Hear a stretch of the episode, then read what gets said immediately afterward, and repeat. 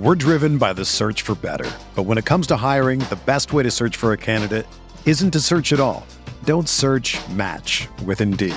Indeed is your matching and hiring platform with over 350 million global monthly visitors, according to Indeed data, and a matching engine that helps you find quality candidates fast. Ditch the busy work. Use Indeed for scheduling, screening, and messaging so you can connect with candidates faster.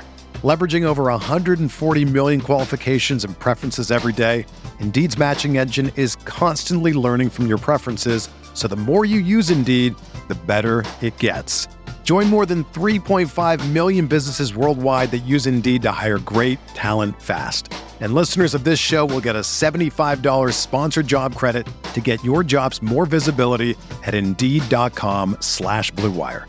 Just go to Indeed.com/Blue Wire right now and support our show by saying that you heard about Indeed on this podcast. That's Indeed.com/Blue Wire. Terms and conditions apply. Need to hire? You need Indeed. The Bucks won a fucking NBA championship. Yeah! What? He tries to take a pulse, babe. Watching that basketball game, caused health problems for me. Boogie hates racism and Chris Paul, and who cannot get on board with that platform? If I've learned a lot, I'm not going to say it. That sounds too bad. No. If the Bucks do win it all, Pat Connaughton's numbers should be in the rafters. Hey there. Welcome to The Eurostep, a Milwaukee Bucks podcast, proudly a part of the Eurostep Podcast Network and the Blue Wire Podcast Network. I am Ty Windisch, one of your hosts, joined as always by the radiant Rohan Kadi. Rohan, how's it going on this Monday morning?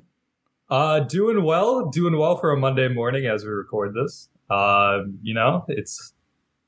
in the full swing of basketball season, Ty. We're getting into a routine here. Like we've been doing, we've been consistent Mondays. Yeah. We've been consistent, and we're going to try our best to keep that consistency. But doing well, happy to be here.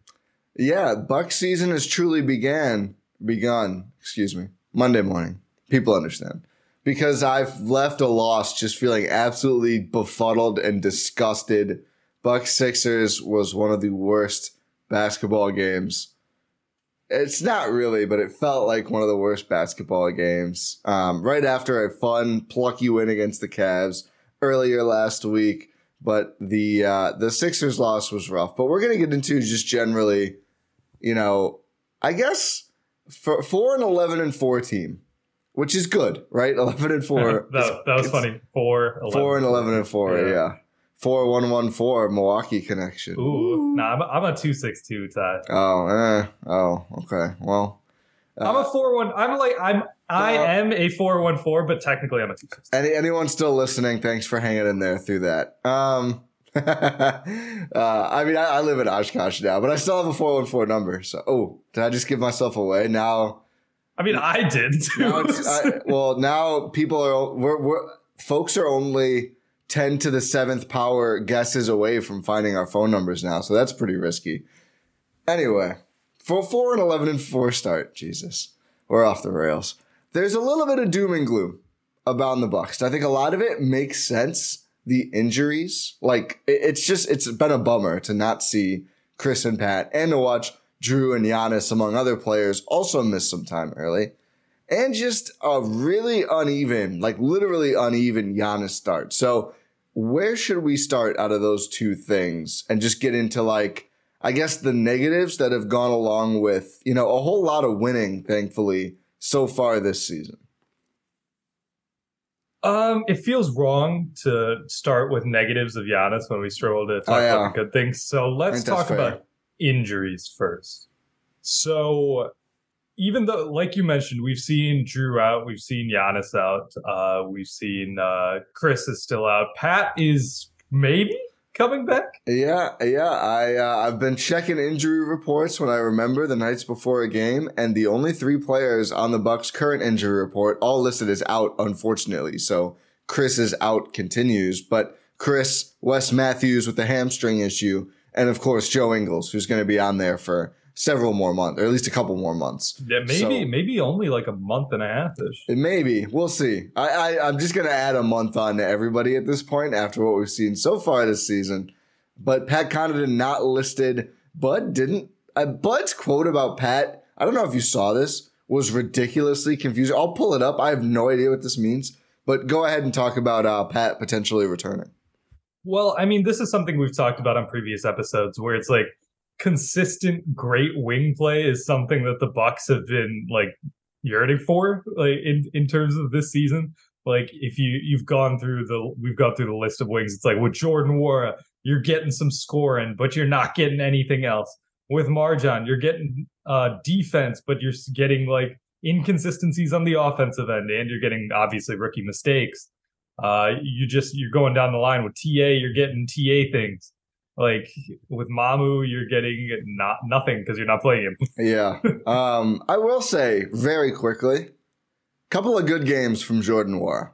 Yeah. It's just a couple. There have been. But the Cavs game was by far, I won't even say career, the best game of his life so far. I mean, he was great in that. I mean, defensive stands, like stripping the ball under the basket and starting fast breaks, passing, making his knockdown shots, like really impressive. I thought he was fine against Philly too. He wasn't as good. I wouldn't expect him to be as good, but I was like, okay, Jordan Nwora. I think maybe feeling a little heat from MarJon. I don't know. I don't know where this was.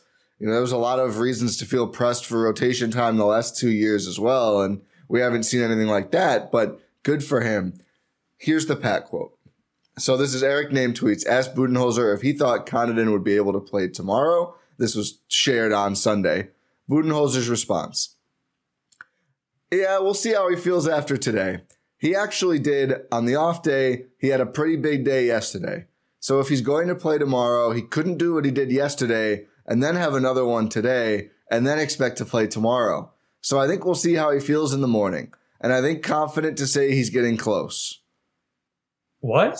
If he's going to play tomorrow, he couldn't do what he did yesterday and then have another one today and then expect to play tomorrow. I have absolutely no idea. I have no idea, folks. And I love Twitter because, of course, there's like a bunch of Bucks fans who are like, this means he's not playing. If you think you definitively know what that means, shouts to you. Like, I know, because you're smarter than me. Can you write a Mike Budenholzer translation guide for us if you know for sure what this means? I mean, my guess was it's like he's almost – is he working too much? Is he putting in too much work to play? I don't understand. That doesn't make sense, I feel like. I don't know. That is one of the most befuddling Bud quotes of all time. Yeah, it's just – yeah, wow, I hadn't seen that one. If he's going to play tomorrow, he couldn't do what he did yesterday, and then have another one today, and then expect to play tomorrow. It's really on brand, though. Yeah, it is. I love that it starts with yeah. I feel like there should have been a no after that, too. Yeah, no. Yeah, I'm honestly a little disappointed in that. Let me pull up the Chris one, too, because we also have an extended quote on Chris. They asked him... what can you say about his physical activity? It's been a few weeks since he ran with the herd. Bud, he's been making progress, probably steady and slow. Today was another good day. We'll just continue to see how he feels tomorrow. Hopefully he can be doing a little bit more each day. When he's ready, it's just one of those things where you don't ever want to rush somebody back. Chris is a hard worker. The medical group is amazing. Together, they'll let us know when he's ready. He's anxious to be back and play and be out there with us. And then they asked him, we know we have a pretty good idea of the ramp up from a lower body, but is it different for a wrist injury, basically? And then Bud goes, yeah, of course. Yeah, I mean, there's just a lot of things that go into being back and ready to play, too. I think it is certainly is the wrist, but it's everything. You got to be completely healthy and conditioning and shape and all those things. And so the wrist is part of it, but I don't think it's... And yes, it is different with lower body stuff, but you always got to get to that point where you're ready to actually play in a game. And it's hard when you didn't have a summer, you didn't have the training camp, all those things. So, you know, he's pushing it. I mean, that's more fair. Insightful. Yeah. I mean, basically, to contend what he's saying we're going to take it easy. Yeah. And maybe Chris is, you know, getting into game shape a little bit. Yeah. Like you're getting that conditioning, right? I mean, we saw him. He did participate in some practice. He was shooting. Yeah. Which you'd think if the wrist was like far off, I don't know how much shooting we would see. So I did feel like that was a moderately good sign that we're there. I never understand. Maybe you can shed some insight on this. And it's not like I disagree, but it's always funny. Like I saw Joe Ingles run down the line, put up a three, and then run back. And I was like, how are we three months away? I saw him do the thing. He did it. He could do it. I mean, you're right. You're right. You like it. You're physically able to do the thing, but it's about getting the repetition down. Yeah. Especially with Joe Ingles, it's about comfort in that. Yeah. Like, because you've gone so long without being able to do that. You have to be able to trust your own body again. You have to get back into game shape again. It's a lot about trusting yourself. He did do the thing, Ty. You're right. He did do the thing. Obviously, the other part is, too, in the NBA environment on both ends, it's a little bit more physically demanding than running down an open court and taking an open shot and then jogging back. So I don't know if that's all that Joe Ingles does. That's fine. Well, hopefully a little bit on defense. At least a little bit. We'll see. Yeah. But hopefully we're getting Pat Connaughton back. Yeah. Well, yeah. Like I already said what Pat means, like consistent wing play. Do you have anything else to add? I mean, I think consistent shot making. Yeah, I was going to say it's really a twofer between consistent wing play and the spacing, and not just spacing, but shooting that they desperately need. I mean, we've seen like against the Cavs, they shot pretty well. I don't remember Philly because I was just so mad the whole game. But, you know, they've had some games where they shot well, but they've also had some games where they shot horribly. And as we've monitored, the Bucks' true shooting percentage this season has been bottom 10 all year. I'll pull it up now, but I'm pretty comfortable it's still bottom 10. So I think Pat helps with that and just like more consistent all-around players, which is what you get from him, right? Like, you know, there's not that many solid two-way offense-defense guys who are regularly playing. I mean, Beauchamp has had some great moments. He's also had multiple like 1 or 0 for 6 or 7 games from the field. Like there's an inconsistency there. Obviously, there's that with Nwora as well. You know, Wes Matthews, when he was playing,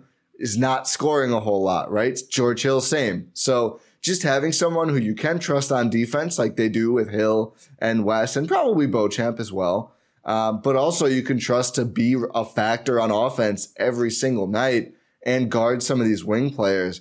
I think it's a huge deal if he can play. And I think it'll help them look a lot more organized on both ends having Pat out there.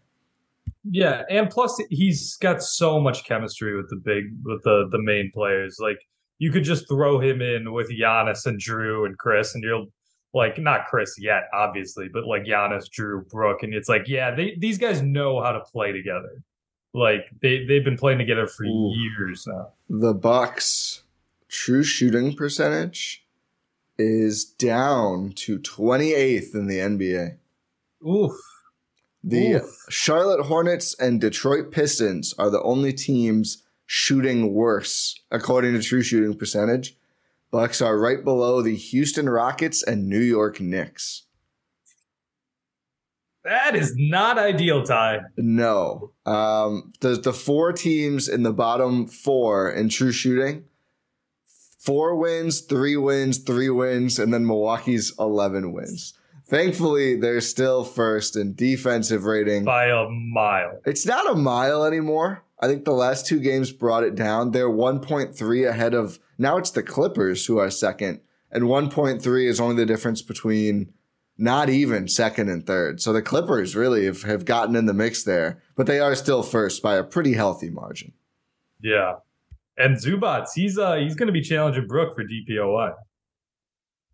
He better not. He's really good, man. I like Zubats.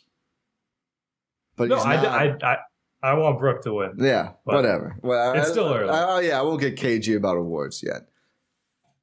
Are you concerned that the injury bug has just bit and latched on and that they won't be able to get healthy? Or where are you at in total with Bucks injuries? I think this is a Bucks thing in the sense that if someone's injured, they're going to let a lot of other people, you know, miss time, get well, early season bugaboos, stuff like that, work through it. Ty's dying after sneezing. Oh, man, that was a tough sneeze. I forget we're on YouTube. I forgot I got to hold it together audibly? Yeah. No, that can't be a word. Visually is the other one. Auditory? No. Sonically? I don't. I got to hold it together sonically. Sonically? That sounds different. Sounds like a sonic feature. Whatever. Someone will tell us. Yeah, yeah. Anyway. But, yeah, you're getting, like, it's basically like, yeah, sure, let's take the regular season slow here. Make sure everyone gets well. And then once, basically, they're saying once if we have everyone near, like, at some point, we'll be fine. Realistically, I think that's what they're going with. Again, I believe that's their approach. I pretty much still feel that way, but I am seeing more people be more concerned that they're just not. Is Chris going to get surgery? Is Pat going to need a surgery? I think people are scarred from Brook last year, understandably so. I'm not. I mean, it's unfortunate delays with both, and Chris is the big one. It's a delay, but it's not a dismay. I mean, I think there's a little dismay involved too. I mean, remember we heard around the start of the year for Chris, and it's about to be. He's probably not playing before Thanksgiving. I mean, it'd be one more. He's already out for Monday night's game. He could play Wednesday against the Bulls. If not, he's not playing until at least Black Friday. So at this point, it's like hopefully before Christmas, like right early December, and things change quick. I mean, Pat was probable, then off the injury report. So I think the Bucks are, you know, maybe, I don't know. It's just weird. It's been another weird year with injuries, but I'm not right. I've seen people like, it's over. They're not going to be healthy all year. I just think that's ridiculous. I think it's easy to forget how long the damn season is. Like, it's November. We're 15 games out of 82 games in. And thankfully, they're still second in the East and have one of the best records in the league because they, you know, had a pretty cupcake schedule and took advantage. But and they beat some good teams as well. But, you know, there's so much time. And if they do get healthy in December and stay relatively healthy from there, that's totally fine. And certainly after watching last playoffs, you'd much rather have the injury stuff at the beginning than at the end, which is what they dealt with last year. So we'll see. I mean, there's always, unfortunately, the chance that there's more injuries. But I do think, you know, it's easy to spiral in the moment. But I think if you take a step back, it's like, okay, Chris needs an extra 4 weeks. It doesn't matter. It really does not matter. Like, we know this team is not that concerned with the 1 seed. It would be nice if them and Boston both got top 2 to push that back to the ECF. We'll see about that. But it's more about getting there healthy. And I think they're really trying to do that. Yeah, I echo that viewpoint. It's just all about, like, we thought maybe this team would care about the regular season a little bit. They don't. I mean, I think that they're still going to win a lot because the players do. They're still going to win a lot of games. But organizationally, they're not. They'll never push someone to come back. I don't think. No, and they're not going to go for like a 70-win team or something. No. Never. This team's never going to do that. Maybe, you know, year 6, Javon, year 2, MarJon. I mean, the pieces might be, we'll see. We'll see about it. LeBron, is LeBron going to be here? We talked about that last time. We did. We'll see. Who knows? And we don't have any info, I think, on Wes Matthews' injury, which is unfortunate. Hamstring, which is always a dangerous one, especially for an older player. I think just TBD. Let me loop in quickly. I mentioned to you we might do this later. I think the fervor and fever pitch meaning the same thing is a little unnecessary. I think English language, but the English language is so stupid. Yeah, you got me there. The Bucks and Jay Crowder though, I'm seeing a lot of like, is he a PJ replacement? Is he this? Is he that? What would the point be? One, I'm largely pro the move. I don't think we have to dive too deep into it at this point, depending on the cost. Obviously, if they trade him, we'll dive super deep into it with an exciting, you know, reaction pod. I think he's Wes insurance, though. And I think Wes, I wasn't that concerned about the slow shooting to start the year, but it's never great. And even like red hot Wes Matthews is probably like, we're talking 7 point per game stretches, right? Like it's not crazy scoring. Even when he shoots poorly, Crowder is like a 10, 11 point per game player. There's just more offense there. The defense probably not as good, but he is a good big-bodied wing defender. And I think that's got a lot to do with it, of saying, hey, let's load up on guys to beat Boston, because they are, I think, the obvious looming threat, and they should be. And let's make sure that whether Wes is ready to go or not, we've got someone besides Drew that we trust to guard the Jays. So, you know, I don't think those two things are not related. I'll put it that way. Yeah. Unfortunately, it is looking like Jay Crowder potentially would be Wes Matthews' insurance. It's hey, I will say this. If the Bucks trade for Jay Crowder, we get to say Bossman 99 a lot, and that's come just gonna be great. Marquette's own Bossman 99. I'm on that's board, the only way. You're on board. Newmark's on board. That's the only way we refer to him. It's like the opposite of number 37. Yeah, it's like, well, hopefully. Yeah, hopefully. If things go bad, I'm gonna have to call him like Employee Man 99. Not that there's anything wrong with labor. Don't come get me, socialist Twitter. But whatever. I'm not going to dive into the terms. I'm on your side. Trust me. Yeah, but Jay Crowder, like it's seemingly a lot of reports are saying that he's been linked to Milwaukee. Yeah, the chatter, the buzz is there. Yeah, the buzz is that it's got to be a 3-teamer though. I don't think Phoenix is that interested in Grayson. Yeah, the Houston one where they get Eric Gordon. Phoenix gets Eric Gordon makes a lot of sense. Yeah, they send out Saric to Houston. It could even be like 4. I could see this becoming a big messy trade where like salary moves and picks move all over. I forgot Saric is. This is a complete tangent. Yeah, I had a dream that Dario Saric got traded somewhere. Wow, that's such an unexciting dream, dude. I assumed it was true. I guess I shouldn't. Who did I dream came to the Bucks? Stauskas? Oh, yeah, Nick Stauskas. And who was actually on the Bucks? I don't remember. I don't remember now either. Or was it TJ McConnell? No, it wasn't TJ. It was Hazonia. Yes, it was. I think Staus was on the Bucks training camp and Hazonia wasn't. Yes. Yeah, yes. That was it. But yeah, I guess Saric is actually still on the Suns. You know you're a sicko if you have dreams about like relatively unimportant NBA players who aren't even on your team. Yeah. That's nasty business. It is. I'm having a crisis right now. Yeah. But it's, that would make sense from a Phoenix perspective, from a Bucks perspective, probably from a Houston perspective too. Their fans, I'm seeing this now, they're like, please trade EG. He's like just sad there. And they're like, he's done so much. Everyone else has gotten to go. Like, can we just trade him? His salary makes it tough. And that's why I've seen people go, I'd much rather the Bucks just get on the Eric Gordon part. You can trade Grayson for Crowder or like Grayson and Hill or something. Grayson is $8.5 million. Crowder's like $10.5 million.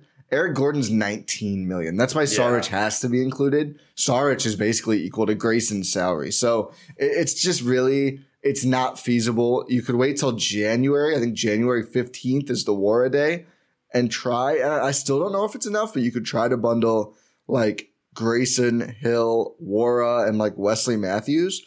But at that point, like you're really just tearing your team apart. And quite frankly, I'm not that fond of Eric Gordon. I could do without. I would rather have Crowder, to be quite honest. I mean, same. Yeah. But from a Bucks perspective, yeah, I could see from a Phoenix perspective why they would like Eric Gordon. Yeah.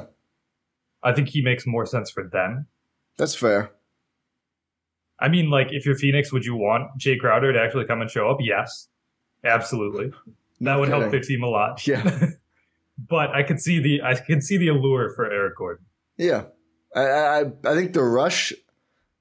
The rush on the Bucks part to make a deal, because it does sound like they've been talking and working out constructs for a little bit now. Yeah, is A, to make sure somebody else doesn't get him, right? And B, I do wonder, our team's thinking about like, do we need to get this done? What if he shows up? I mean, Cam Johnson's going to be out for like a month. Like, what if he decides I will go start on a contender after all, which he won't do anywhere else? Maybe they do give him an extension. They still could. He's an expiring contract. They could give him the extension he wants at literally any time. So it's kind of a dual clocks ticking thing, unless Phoenix is just like, no, we're good.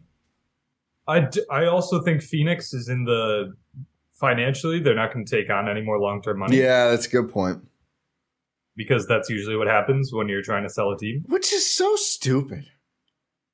Imagine it doesn't. And I don't support it, but I'm saying that's what happens. But just imagine you're a billionaire and you're like, oh, I'm going to buy the Phoenix Suns. Wait a minute.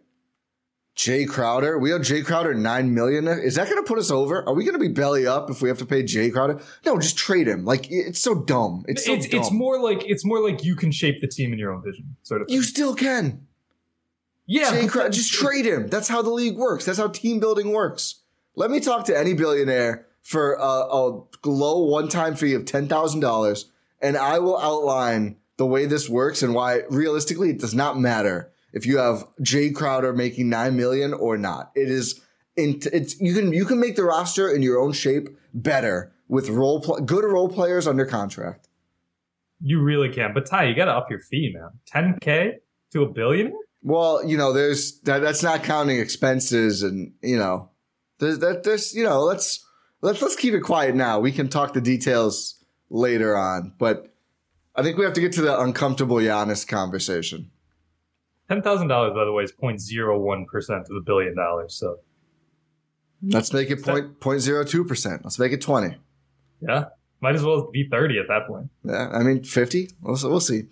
Yeah. Giannis, no more putting. Yeah, this is the. I'm trying to delay the inevitable time.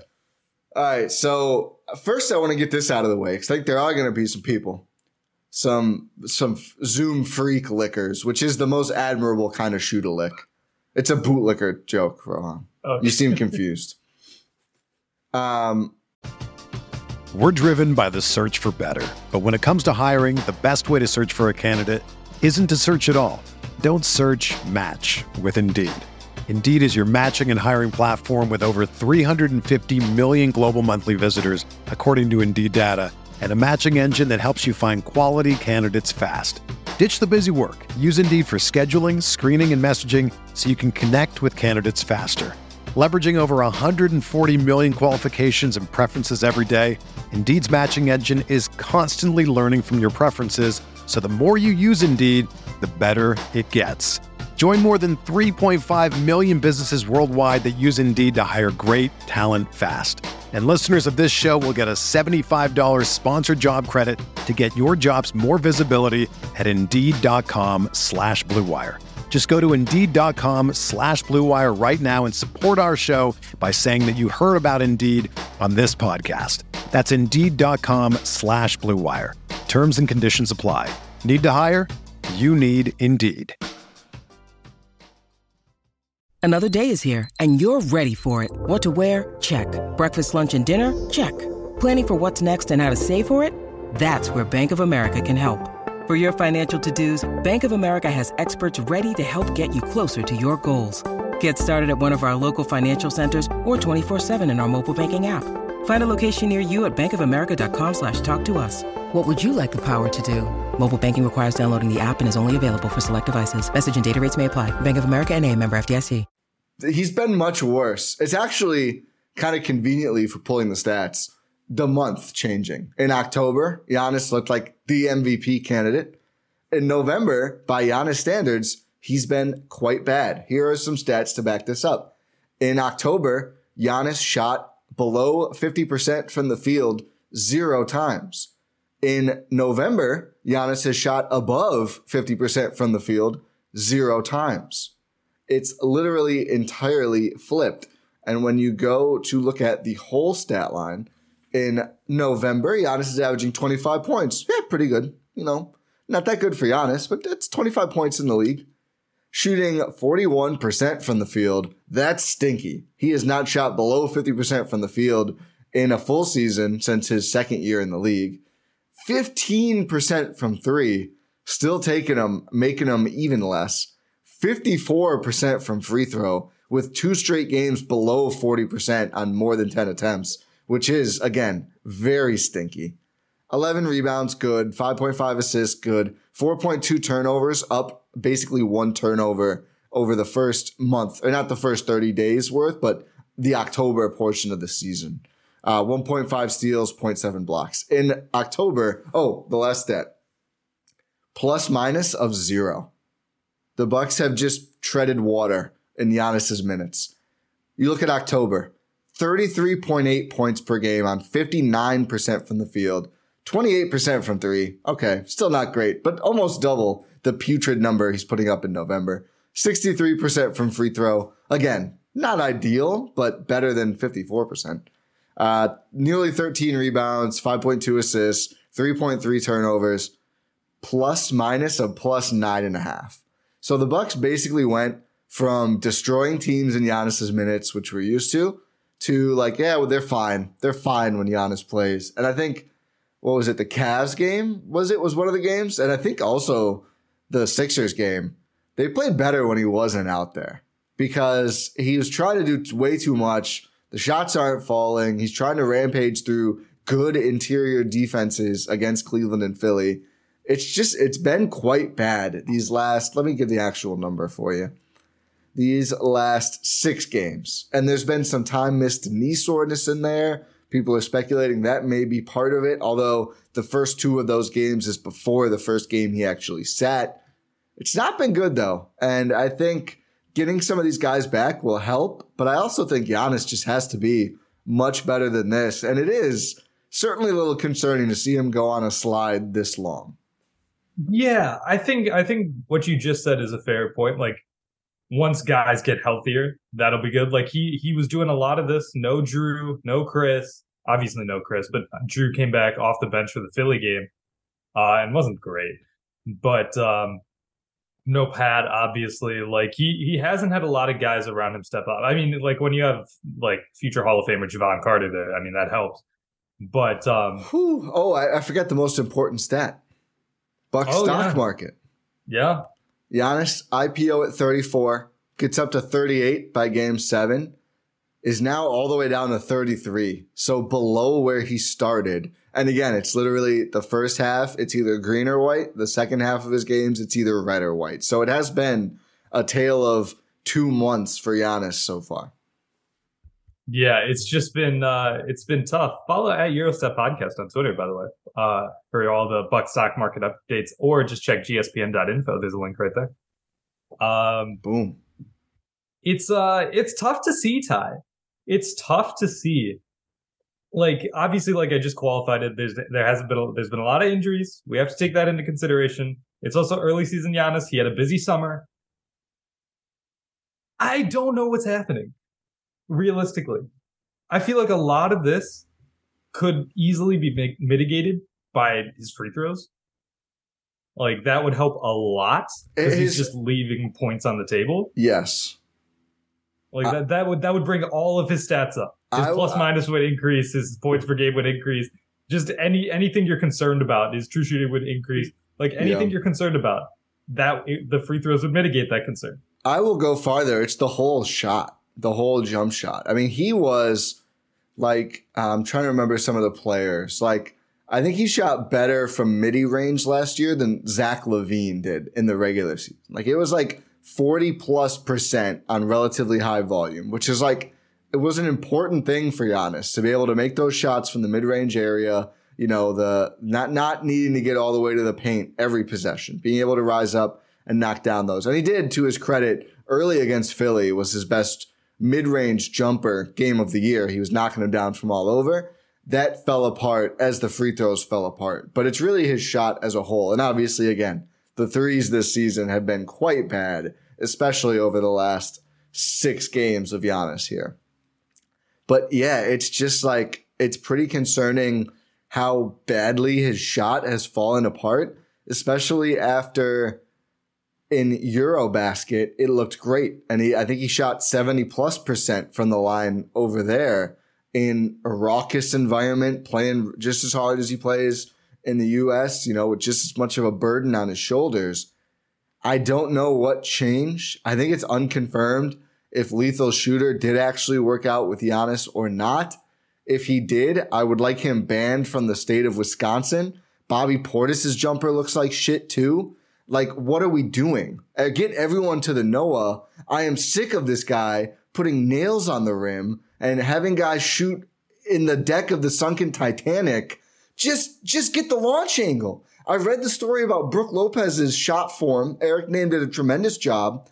Data-based made so much sense. Let's look at different configurations of your feet and make sure that, you know, that's getting you a good launch angle. And then I see Bobby Portis like trying to shoot a flaming basketball. It's let's not. So I don't know if Giannis had to go to low Earth orbit to shoot a ball through a triangle hoop or what. And if you're not aware, like 85% of the things I'm saying are actually things we've seen Lethal Shooter do on Instagram. I don't know if he's actually involved with Giannis, but whatever Giannis did between Eurobasket and last year and now is not ideal. Or maybe he's just in a really weird, inexplicable slump. I'm not sure, but it's not ideal. I mean, have we noticed any of the shot mechanics really changing? I haven't too much. I haven't on the jumper just because he hasn't shot him. I think there's been more variance in all of his shots, though. The Discord is convinced he leans back too much on free throws. Oh, he definitely does. Yeah. Yeah, that's kind of obvious. Yeah. He's been airballing a lot of free throws. Not even close. Like really bad misses in these, especially the last two games where again, he is let me pull up the actual number. It's like he is he's 4 for 11 against Cleveland and 4 for 15 against 8 for 26. Philly. Yeah. That's like and bad. He started out the year 40%, but it was only 2 for 5, so it's only 3 missed free throws. He had not shot – he shot below 60% twice total, but both above 50% before this last stretch of 2 games. So it's the worst free throw shooting we've seen from Giannis in years. I mean, it's 30.8% over the last 2 games, which is ridiculously bad. It's just – it's so, like, incomprehensibly bad. Yeah, I mean, leaving 11 points on the table in a Philly game where you lose by 8 is pretty rough. Also a game where you had 4 assists to 5 turnovers. Yeah, and like, sure, you can cobble the assist down to maybe other teammates aren't making shots. I wouldn't like, in that even game. Yeah, that's cool. He wasn't passing. He and Drew tried to take that game over, and it was hideous. It was. But yeah, the free throw thing is just, it's very concerning to me, but like we said, maybe this is just a really, really bad 2-game slump. Yeah. I mean that my main takeaway, for Giannis, all things Giannis. And I tweeted this the night of I was like tweeting through my feelings Saturday night. A lot different than the way I used to do that. I will leave that one alone, but I'll always give benefit. I'll always give Giannis the benefit of the doubt, like forever, like infinitely. Like after what we've seen him do. Did someone make that their Twitter bio? Yeah, somebody did, and they added me in it too. I think John B something. Sorry, John, but yeah, thanks for doing that. But yeah, it's like I'll give Giannis the benefit of the doubt forever. The things we've seen him overcome, you know, 17 for 19 in Game 6. You know, I'm sure there's people who've been yelling at the speakers or the screen during this whole part of the pod, like, shut up, he's Giannis, he's great. We agree, but we also agree, like, he has to be held to his standard. I think he would agree with that as well. It's concerning. I think he'll figure it out because he always does. I think taking a game off maybe would help him, but it just seems like he's not going to. We'll see if that changes or not at some point. He's not on the injury report, like we mentioned, for Portland. But yeah, I just think he's got to redo his approach to the games because I thought this Philly one was one of the most selfish Giannis games I've seen. And role players were playing pretty well. Like, guys were knocking down some shots. The ball really moved well at points in that game. And that's how the Bucks had a lead at halftime. And then Giannis was just pressing so hard in the second half, and it was bad. And I think it was like building bad on bad. The frustration built. We have to talk about the dumbest fucking story of all time, at least briefly. Laddergate, Montrezl Harrell. Why? Like, I hate that it has a name. Laddergate. Yeah. NBA Reddit was all over Laddergate. He tossed a ladder. It fell. No one died, contrary to some reports. People who are very weirdly upset about Giannis's perception as a good guy. Spoiler alert, because Giannis is a good guy, but I digress, are like licking their chops like an evil cartoon cat with a fork and knife over the opportunity to besmirch Giannis's name. and the other people are logging on to dispute ladder physics or whatever. I think this is simple. Giannis was very frustrated. Montrezl Harrell is very annoying. He wanted to shoot. They made it difficult. He got mad, lost his composure, tossed the big ladder. It fell. That's that. It's not a story to me. It's not a story, especially when you have, like, there's, like, if you want to talk guys shooting in opposing arenas, Joel Embiid does it all the time. I mean, yeah, it's all very, and it was compounded because it was like a Philly season ticket event, so they all get to go shoot a free throw or something after the game. So that's why there were so many videos of this, because there was a bunch of Sixers fans who were there, like, just watching, basically. Yeah, and then you have Trez, like, threatening TA too. That's a silly thing to do. That is what, like, sure, Trez, I know you have a reputation. Go after anyone else. Yeah. Literally anyone else. There's like, going to be 3 Antetokounmpos, 2 Kalitzakases. Like, there's going to be a lot of brothers showing up soon. Like, you got to be careful threatening TA. Yeah, TA is going to absolutely beat your ass, Montrez. I was asking Eugene about this. I was like, can we get a translation? Eugene Hostutoglou, who wrote a great article last week before the Philly game about some of the pros and cons of the start. Injuries were on there. Giannis was not. He probably would be if he wrote the piece after that game. But check that out on the GSPN Substack. But I was like, can we get a translation if there's a video of some of the wild stuff that TA certainly said? And Eugene goes, actually, I already watched the video. Eugene, all over the TA beat. He wasn't going to miss that. Goes, he was actually quite calm. I was like, I think that's scarier. I think that's worse. Oh, yeah. Oh, no, that's infinitely worse. If you're like threatening a guy and the guy is calm, you know you're about to get beat. Yeah. Like, because that guy knows what he's doing. Absolutely knows what he's doing. Did you see? TA is one, like, sure, he's an amazing player, future Hall of Famer. But, like, he has another distinct role on this team that him and Bobby Portis share. Yeah. And that is enforcer. Yeah. Did you see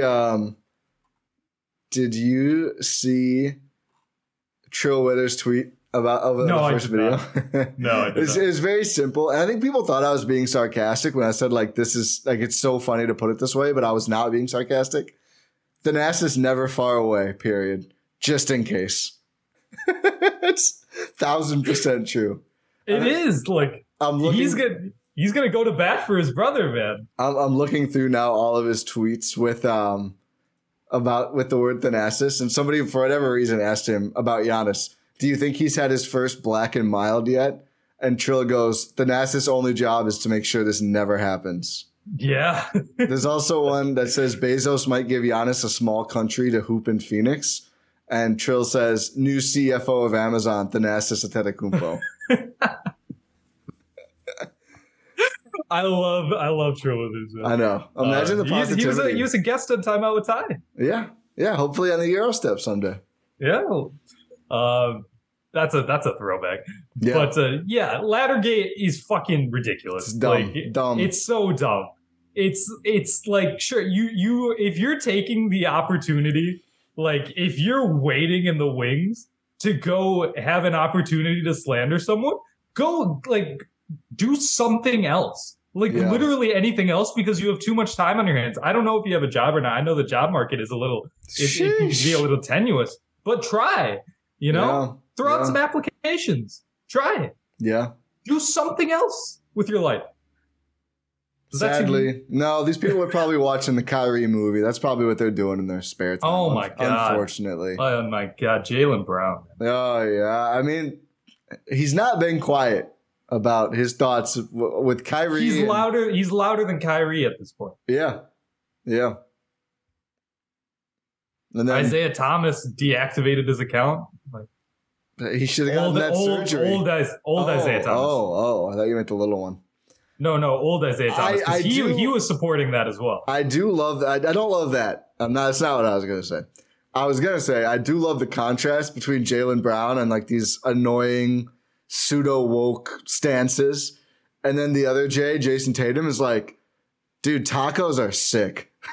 Like, I would love to see what their day-to-day combos are like. Jaylen's like, it's really wrong what they're doing to Kyrie. And Jason Tatum's like, Deuce had his first enchilada yesterday. Yeah, it's like this is maybe infinitely more of a Jason Tatum. Yeah. Yeah, I feel like Jason Tatum is not Giannis level, but it's not far off. But he's so unproblematic. Yeah, I feel like he's literally just like, I like to hoop, and then my kid, and we play basketball together, and then we make tacos. My kid's adorable. We make awesome content. Like he has, it's up there with like the ideal lives at this point. Yeah, plus he's really good at basketball. Was it his tweet to LeBron, right? Is what it's like on par with the Giannis smoothie tweet. It's like, I'm like ex's cousin, follow back. I love that he hasn't deleted that. I know. I can't believe we just appreciated a Celtic. I feel dirty. I know, but it's deserved. Yeah. Okay. Let's back to Giannis. Any other Giannis? Yeah, but takes? No, but Laddergate. Oh, stupid. yeah, ridiculously stupid. And also, I have not ever at any point in this felt the need to log on and like fight people for Giannis's sake. What he did was dumb. I mean, it was the wrong thing. Let me be clear.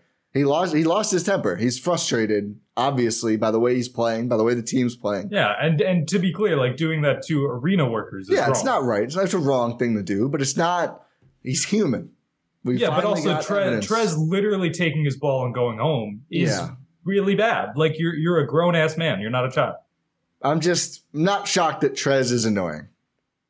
Oh, no, that was his biggest contribution to the Sixers season. That's the most noteworthy NBA thing. That might be the most noteworthy NBA thing he ever does. And this man's won Sixth Man of the Year. Enjoy the moment, Trez. Yeah, the award everyone really cares about a lot. He shouldn't have. Did he get it, Cohen, or did they give it right to him? It went right to him, I think. That's ridiculous. Literally all of his shots were because of Lou Williams. Who should have won it. Yes. Did he? I gotta look it up now. The Chaz, maybe he did get one. Again, the least important. Sorry, Lou Williams and Jordan Crawford or Jamal Crawford. The least important. NBA sorry to Jordan award. Crawford too, I guess. Yeah, he's probably up for it 1 or 2 years. He won it in 2020. Yeah. Congrats on Lou's trophy. He probably didn't have room for any more. He said, "Stop giving them to me." Montrez. Yeah. Good old Trez. I would love to see Giannis dunk on him in a game, but unfortunately their minutes probably won't overlap because Giannis doesn't usually play garbage time. Oh, yeah. No, we get to see oh, my God. Next time, garbage time. Oh, my goodness. Bud's going to be like, do I do this? do I do this? No, TA's going to put himself in if he sees Trez check in. He's gonna. Bud's just gonna be like, no, yeah. Bud's gonna see Trez check in. He's gonna immediately. His eyes are gonna go TA. TA's just gonna give him like a, like a nod, and then just go and wreck shit. Imagine Trez because Doc Rivers. Imagine Trez checks in like the first quarter, and TA just like runs into the game. Giannis, you're done. And we didn't even talk about like I mentioned Bobby Portis is another enforcer. He was talking to Embiid after the game because Embiid had a flagrant foul against Giannis. Should have body checked too. He body checked him and then flopped. Elbow into ribs, basically. Yeah. A full speed Giannis. I love that Bobby just was not buying it. Yeah. Embiid like I know Embiid and Giannis are friendly off the court and stuff, like maybe they were. Yeah, but also, like you could see Embiid, like, trying to plead with Bobby, like, I promise you, it wasn't Mark. Look at the tape. Look at what you did. Yeah. There's, like, shout out Nikias. There's film of what you did. Yeah. Like, yeah. Yeah, I was an annoying game. Should have been ejected. That was such an annoying game. It's always Philly, Milwaukee. These teams need to have a playoff series at some point. Sixers are either losing to the Hawks or the Raptors in the first round. That's just what's going to happen. Oh, my God, that actually might happen. That is what's going on. That's always what happens. Every single year. Wow, Sixers. It would be great to see these teams play in the playoff. It would be great to watch Brook Lopez shove Joel Embiid in a little box for 5 games of a series because he owns him. He owns that matchup. He continues to own that matchup. They don't call flops the same in the playoffs. What Embiid is doing in this MVP race of just falling over 55 times a game unethical basketball. Unethical basketball. He scored 30. I think he made like 6 shots. The game after the Bucks game. Yep. Which they lost. He's a foul. Good. He's a foul merchant. And it's sad because he's a good player. But he's such a good player. Like if you just tone that down, you'd be so much more likable. Yeah. Let me pull up that box score. Yeah, they lost to the Wolves. Which congratulations, Philly. I know they're hurt, but so are the Bucks. He had 32 points on 6 of 15 shooting. Because he was 18 of 20 at the free throw line. Actually, shout out to Brook, who only let him get to the line 8 times. Because the Bucks don't foul. Yeah, he actually made his shot. So shout out to Joel in the Bucks game. But I know, that's what I'm saying. Like, play normal basketball, and you'll be infinitely more likable.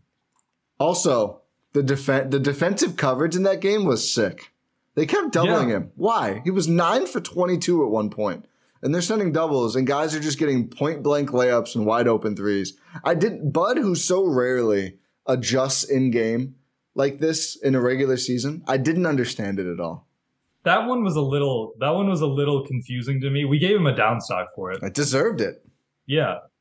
Because Joel, like, even though he's not, like, known for his passing acumen, he's not Magic Johnson out here, he's still 7-1, something like that. You can see over a Javon Carter double. That's if you're gonna double, honestly, send Giannis. Like, make it hard. Yeah, I mean, do a Giannis Brook, Giannis Bobby, Brook Bob. Maybe not Brook Bobby, but maybe Brook Bobby. That's a foul. Bobby running in a double. That's an instant foul.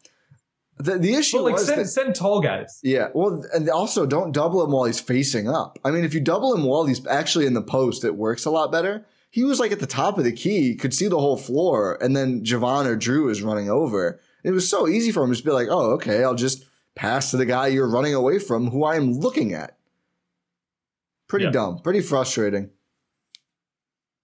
I think that, to be fair, I think they were betting on maybe Javon or Drew could go take the ball quickly. Like, it has to be a quick thing, but they just did it poorly. It wasn't executed well enough for it to be justified. And also, again, Brook had it. 9 for 22, Embiid was in the fourth quarter, and then I think he got some more buckets after that. But it's like, just let Brook play. That's the whole thing this season. It's just let Brook do the damn thing, and he was doing it. And alas, he stuffed him twice on the same possession. Oh my goodness! Like, this is why I'm very confident in the Philly matchup. One, because Philly is unethical and foul merchants, and that doesn't hold up in the playoffs, as evidenced by Philly in the playoffs. Yeah. But also because of Brook Lopez. Yep. Because he's been insanely dominant defensively this season, like we mentioned earlier, in pole position for Defensive Player of the Year. It's as long as he's healthy, knock on wood, that is a good piece to have. Is he the best Embiid defender in the league? It's gotta be up there. With the combo of, like, technique, size, strength, patience. The only way Embiid was consistently scoring was jumpers. That's all that he had against Brook. And that's something you'll live with Embiid. Oh, yeah. We'd rather him shoot jumpers than, like, bully people in the post. Yeah, 100%. Where he can, like, more easily get to the foul line and just dominate on the inside. But also the rebounding. Philly is a weirdly bad rebounding team. The Bucks were taking advantage of that early too, because Embiid's taking all his shots from so far away. Yeah. Like, you're not able to get extra possessions, which is killer. Like, if you don't win the possession battle against this Bucks team, it's tough to beat them. Yeah. So yeah, I think Brook's up. I'm trying to think off the top of my head. Like, maybe it's not Andre Drummond. I know that. When they're on the same team, maybe it is. Oh my goodness, that was hilarious! For Philly trying to pair Embiid with, like, Andre Drummond, Al Horford is always so. Trez now, but Trez doesn't play. I think they have played together early this year. I think Doc even had to go away from it. That you know it's really bad when Doc has to avoid it. But yeah, like, I'm trying to think, like, maybe a Zubac type, maybe like a Jakob Poeltl type. Like, I know Ayton. He's dominated. Ayton theoretically. Yeah. There's just not as big of a sample size. Yeah. Obviously the same with Zubac and Poeltl too, but I'm just trying to think, especially in the East. Poeltl might be too little. He is a little too little. He's a little short. Embiid's feasted on that matchup in the past. Yeah. In the East, like, Al Horford, maybe? Not this year. I wonder how Turner does against them. All right. Yeah. He's just big. Yeah, like, a lot of the defensive acumen with Miles Turner is the fact that he's bigger than most guys, but he's not bigger than Embiid. Yeah, that's true. On the Bucks front, is there any players you want to bounce around to before we wrap here? Let's talk Drew a little bit, because we saw him come back in that Philly game, a revenge game opportunity for for Drew Holiday. I keep forgetting. It's so his only All-Star was there, right? Yes. I mean, it's probably this isn't the year, but we got to fix that one of these years. I saw this fun stat. I forget who tweeted it. I apologize. But if Brook Lopez were to be an All-Star this year, which might happen. Should happen. Should happen. Been the second best Buck this year. It should happen. It would be the longest run between All-Star appearances because he hadn't made an All-Star team since 2013. So 10 years it would be. Oh, my God. That's awesome. And it could be the same for Drew Holiday because those two were on the same Eastern Conference All-Star team together. Wow. That's pretty cool. Yeah, it could be the same for both of them. I think Drew's going to have a tough time getting in right now. Drew's not making it, unfortunately. Unless he goes on a tear. Yeah. He's not getting in. The guards in the East. What a fun story that would be if Brook Lopez, 10 years later, is an All-Star. After missing 67, 65 games, whatever it was, due to a back injury at his age. What a story that would be. I think that cements his Hall of Fame legacy. It's only front court, back court for the bench, I think, right? They don't need certain amount of centers. Yeah. No, even starters. The only time center comes into play is all NBA. Oh, you're right. I had it backwards. So, yeah, hopefully they put him in. There's obviously some good forwards in the East. Giannis, KD, Tatum. I don't know how they classify Brown, but he's probably a forward as well. He's been both in the past, I think. But I mean, there's a lot of good guards too. I mean, the Hawks have two guys that may both go. The Raptors, Siakam's going as a forward. The Cavs, the Cavs have Mitchell's going to be one for sure. Yeah, I think. So yeah, I think Drew's path is a lot harder. Mitchell might be an MVP candidate. Speaking of which, if you guys haven't checked out the Chase Down podcast that Ty guested on. Make sure you check that out. I feel like right now Tatum or Luka, but I think Luka's case is going to continue to go down as they don't win games. Did you see there's a rumor that the Mavs are going to try to trade for Zach LaVine? I saw after he just got benched by the Bulls because he stunk it up too bad. That's the guy you're desperate to go get, really? Yeah. All right. You know who else is a pretty good guard, shot maker, creator? Jalen Brunson. I was going to say, is he a former Villanova player? Who you had on your team and could have just paid a lot of money to, and you chose not to. They're also in on John Collins, I heard. Yeah, it's a why do the Hawks want to trade him so bad? Because it's just I don't know. I don't get it. They're good. I love the I saw this meme. It was like John Collins and Miles Turner every trade deadline. It's like the who want me, but it's like the no 100%. It's pretty wild to me. I feel like they're pretty good every year. Seems like he's a good player. Gets a little better every year. And they're just like, no. Like, we're good. We want to go small. There must be something. It's got to be something. This all started because I said I wanted to mention Drew Holiday. Yeah. Rough first game back. Yeah, rough first game back. But we should say it was his first game back. So we have to take that into consideration. Yeah. After missing, how many games did he miss? 4 games? Yeah. He hadn't played since November 7th against Atlanta, where he had that ankle sprain. Came back, played 23 minutes off the bench. I mean, he had some good moments. He had a couple classic, just like bad passes. The defense he also had some really good passes. Yeah, I think. He immediately got trapped off a pick and roll. And as soon as he saw the trap coming, he darted a pass to a wide open Brook Lopez. I was like, ooh. That's a vintage Drew Holiday pass right there. Yeah, we missed that. We missed those. I think, and like just some classic, like trying to do too much shot making. I really hope that he and Giannis both move the ball a lot better against Portland. And hopefully Pat being back will help encourage that more. Hopefully Pat is back and that will encourage that. Yeah. Revenge game for Pat. Although he only says nice things about his time in Portland. But yeah, they let him go. Because he only says nice things in general when it comes to NBA. Businessman. But I will say what I got excited about, even with the up and down Drew game, was 48 minutes of Javon Carter and Drew Holiday and like a lot of minutes of both of them. I think it's going to be great. And I'm at this point now with Javon where I'm just in. His season averages, he's up to 9.3 points, 42% from the field, 38% from three, 83% from free throw, 2.5 boards, 3.6 assists, which is third on the Bucks. Only Drew and Giannis more per game. We know what the defense is like. But I think on both ends, like being able to stagger those two, now you're getting like a guard who is able to penetrate into the defense. We talked about how Drew does this all the time. Javon, some nights it's tough for him. Some nights he's really good at it. But he's also had to be like the number one guard doing that. Like it was him and Giannis or just him for these last four games, you said, like last couple weeks basically. Now him being the second guy against the starters. And then when Drew sits, which typically is like either late in the first quarter, something like that, then you can bring Javon back or just have him in and then have him move the ball for the rest of these bench players. And you get suffocating guard point of attack defense for the whole game with those two staggered. I'm really excited about having both of them again. And it kind of makes you, I feel like we were a little mystified early. Like, oh my God, Drew and Javon, that's the starters. I really see the vision now after not having Drew and after Javon got the chance to really show out. I hope he continues to shoot like he did when those guys weren't healthy. At least not that much, but with that confidence.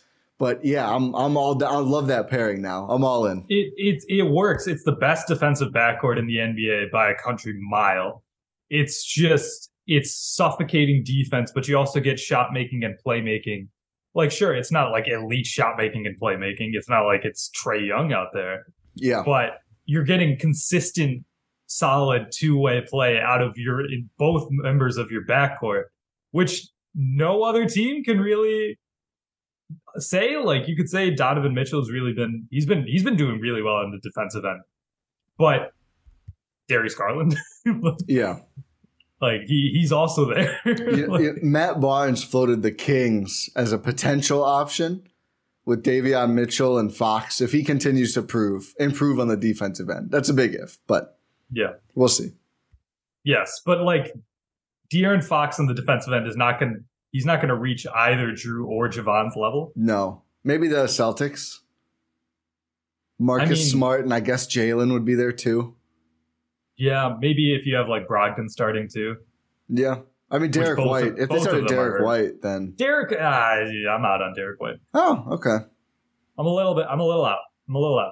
Yeah, I think it's just fine. It's wild to see how much better of an option Malcolm Brogdon is than Derek White. And that's like not a slight on Malcolm Brogdon. Like, we know he's a good player, but it's like, oh, you're infinitely better than Derek White. Yeah. Yeah.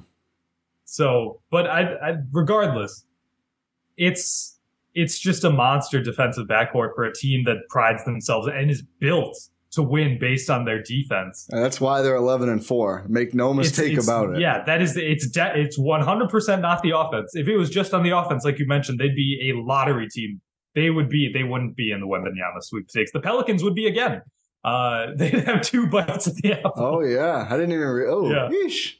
Yeah, it's like, oh, it's if the Bucks pick doesn't work, we got the Lakers pick. You know? The Lakers 3-0 without LeBron these last couple games. Oh, I love this. LeBron to Milwaukee comes soon. Although this pick actually goes to Houston.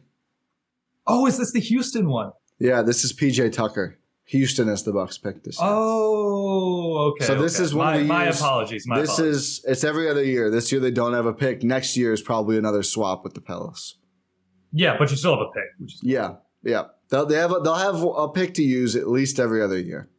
Yeah, which is part of the Stepien rule. Exactly.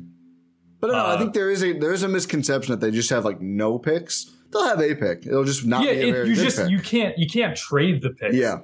They can trade 29, that's it. Because of the swap rights. But you'll still have a first-round pick. Yes, which you can use on a player like MarJon Beauchamp. Which is honestly, I think, better. Because you can't trade the pick, so you have to take a player. Well, and it's also it's good because – and you can trade them right after. Yeah. But it's good because this new era of trading for stars, pretty much the price is like whatever you can give. So, I mean, I think like the Bucks, like the haul you give up for Drew Holiday, it clearly was worth it already 100 times over because they won a championship. So who cares, right? But like the fact that you couldn't add more picks, it's like it's a good rule for the teams buying stars because you still get to draft every other year. Plus you get the player you traded for. It's like, oh, that worked out. Yeah. It's just, I don't know. But like regardless, like the Bucks are not – they're not winning based on their offense. They're built and winning based on their defense. And I'm all the way in. I'm all the way in on Javon Carter. He should be the starter for the rest of the season and the playoffs. Yeah, I totally agree. Unless even if you get Bossman 9-9. No, I think Bossman's a bench player here. Yeah. The potential starting five. Let's say Bossman trade happens. Drew, Javon, Chris, Giannis, Brook, Pat, Bobby, Bossman, and then MarJon, George Hill. Maybe George Hill's in the trade. Maybe MarJon. Maybe Nwora. But that top 8 to 9 is really tight. Woo. You got Serge Ibaka still. Who's been decent. Good year. I can't complain about it. Did you see last night he tweeted that Drew Holiday is going to be the next guest on Holiday? Oh, wow. Is he going to go team to team just to get everyone on his show? Is that the new plan? Yeah, I still haven't watched the Giannis one. I haven't either. I should today. But he's doing what they're asking. And he's definitely gotten better from the first. He has not forgotten to dribble a basketball in quite some time. That was so fun. It was good. It was good. But no, he's been good. We know our friend Jordan Tresky has been all in on Surge. Yep, the Grammy nominated. Did we confirm that? No, we did not. We did not confirm that. I'm sure it's a very nice album. Yeah, but it's called Art. Which you said that like what you'd say about a kid's fridge art. I'm sure it's a very nice album. I've listened to it. It's good. Oh, okay. I have not listened to it. Sorry, Serge. It has a Bill Clinton feature. Does he rap? No, he plays saxophone. Oh, okay. Yeah, because I listened to it imagining oh my god, am I gonna get Bill Clinton singing? Bars. And I was like, no, I didn't. I was like, oh, this makes sense. Yeah, that does make more sense. But yeah, Surge has been solid. It's the deep team that we've been talking about all season, all year long. This past off season, even if you don't make a trade, I know who I forgot to say, Ingles. Hopefully, yes, there's Ingles as well. Ingles, he's just found money. The Bucks are super high. Yeah, I agree. That's how we have to look at him. Is if he can play, it's great. If not, they'll be fine, I think. But the Bucks seem like they're very high on him. We'll see. We shall see. Maybe, like we said, they're targeting January. We'll see if that actually sticks or not. Maybe they trade him as a trade deadline acquisition. But we know Trader John is going to be he's going to be active regardless. Oh, yeah. Maybe with Boss Man. Yeah, maybe we'll be doing an emergency pod on Turkey Day. We'll see. At least it'd be strange to see trade this early, though. I mean, we've seen it. We've seen it in the past. When was the George Hill trade? The first George Hill trade. Yeah, I think it was a little later than this, but I could be wrong. It was here. Let me look it up. You keep talking. Real quick, the pick situation. It is this year to Houston. Next year's a swap with Pelicans. 25, the Pelicans then made another trade, but it'll either go out unprotected to New Orleans or New York. Then the 26 pick is another swap, so the Bucks will get either their pick or the Pelicans pick if it's worse. And then 27 they owe outright to New Orleans, and then that's it for first. So they can't trade 28 because they traded 27, but they could do a swap of 28 and they could trade 29 outright. Okay, and the first George Hill trade was December 7th. So not that far, a couple weeks. Yeah, 2 weeks, something like that? Yeah. Just wild. I can't believe this year's almost over. I know. It is 2 weeks from Wednesday, December 7th. But yeah, maybe we do see a trade this early. My guess is we don't see one until Jordan Nwora is trade eligible. I'm hearing a lot of smoke, man. Yeah, there's a lot of smoke. There's a lot. I think if the third team comes into a clear picture, I think this thing could happen today. It really could happen. Yeah, any day it could happen. Yeah, it'll be sad if George Hill gets traded again and they go and win it, but I'll get over it. I feel so bad. Yeah, I mean, they tried last year. Yeah. They really tried. They let him do his thing. Didn't go well.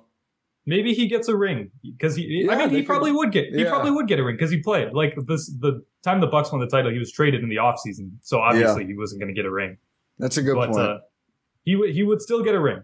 Yeah. I'm sure the Bucks, I know, they gave every single employee for the team a ring, so they would obviously give Axel Tupan's ring. Getting was just so I'll never forget. Was he first? I think he was. Get it? I think he was. I think he was first. That was the greatest thing I've ever seen. We need to see when Diakite got his ring.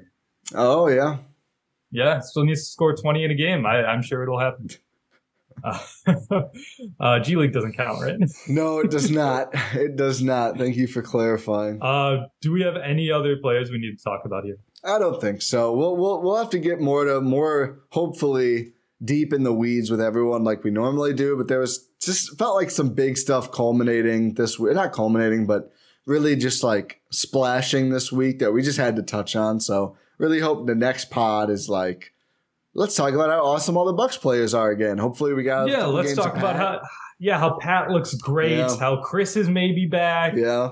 Hopefully we've gone optimism, we've gone uneven, like doom and gloom. Yeah. Hopefully we go back to optimism next I'm ready. Week. But Ty, you have something you need to tell people. I do. So we are having a super secret podcast giveaway. So Rohan and I attended the Herd draft party and won a signed ball by, I think, 2 years ago's Herd team. Still trying to confirm all the autographs on this thing, but it's got very cool. on there. I guess I could grab. It's kind of far away. I'll show it on the next pod. It's a Spalding official G League ball. It's got Tuck, some other names on there, and we want to give it away to a listener. But we want to do this so sometimes people blast these things out on social media. We're not going to do that. It's real listeners only can get in. You do have to be in the GSPN Discord, which we've removed the form entry. Now, if you go to gspn.info, click Discord access, it'll pretty much let you right in. If you've never been on Discord, it's free. It's pretty easy to set up. It's like a lot like Slack, honestly. It's not too difficult. It's better than Slack. It's much better than Slack. It's way better than Slack. Yeah. We've had some bad experiences with Slack. Yeah, we have. But get in the Discord, and we're going to be making a channel in there. Should be up by the time you hear this. I don't know, maybe just giveaway. You'll figure out what it's called. But we just want you to go drop in either a favorite moment or something you really like about any GSPN podcast. It can be Eurostep, Winning Six, Cruising for a Bruising. Speaking of Winning Six, I got my purple merch. Ooh, there we go. Oh, wrong side. It does look great. Check out the YouTube as well. Yeah, fits well. GSPN store for more of that. But drop in anything, any your favorite moment or part about any of the GSPN pods or all of them or playbacks, whatever. We're not going to be super, super picky about this. But you just have to enter that in the channel, and then a couple weeks from now, two-ish, maybe a little more weeks from now, we'll put them all in a random number thing, pick a winner, and then we will ship you this cool Herd signed basketball. So that's pretty exciting. Yeah, we felt bad for winning it, so we're just gonna talk for a minute. I'm grabbing the ball. Oh yeah, so it's a great opportunity for us to get you guys involved. Also, we love having new people in the Discord. It's a great time. We've gotten a flurry of new members recently as Twitter continues to do Twitter things. But and Ty showing off the ball, official NBA Spalding ball. They got Adam Silver on here. Oh, they don't have G League balls? I thought it was G League. No, it is NBA. You're right. Yeah, it's an NBA ball. Oh, I mean, cool. They use the same ball. At NBA, in case you couldn't figure out who the NBA is, they put their Twitter ad on here. Thankfully. But yeah, it's a fun piece of Herd memorabilia. It's probably the best thing they gave away that day. Property of Herd. Yeah, and it could be the property of you. That's right. I'm pretty sure this is Rajon up there. That's gotta be. That one is. That one's tough. There's a lot of other that are just kind of squiggles, but the numbers are on here, so you can do some deduction. We'll do some work as well. Yeah, we will too. But yeah, give this guy away. Yeah. If you want to win that, like Ty mentioned, put your favorite memory in that channel. Can you palm a basketball, Ty? No. Hell no. Okay. No. I can go like kind of side. Oh, see. No, we lost it. But yeah, you could win that basketball. So make sure you check that out. Yeah. But yeah, I think we're all done here officially. So we'll say thank you for listening to this episode of the Eurostep here on GSPN and Blue Wire Podcast Network. If you did enjoy it, make sure you leave a 5-star rating and review on your podcast platform of choice. Make sure you're subscribed wherever you're listening to this, watching this, YouTube, or your podcast platform of choice. Get in the Discord, like Ty mentioned. All our links are at gspn.info, Buck Stock Market, all the podcast links, the store, the Substack, the playback. It's all there. Playbacks are a ton of fun. Make sure you hop in whenever we do those. And if you get in the Discord, you'll be notified when we're doing playbacks. Yep. So that's just, it's such a fun time all around. You can hear me absolutely just get every single call. Get every single call wrong. The clip that Jordan tweeted the other day was an all-timer. That one was an all-timer, but it's so much fun. Can't wait to have you join us. Pod Random, and we will talk to you next time.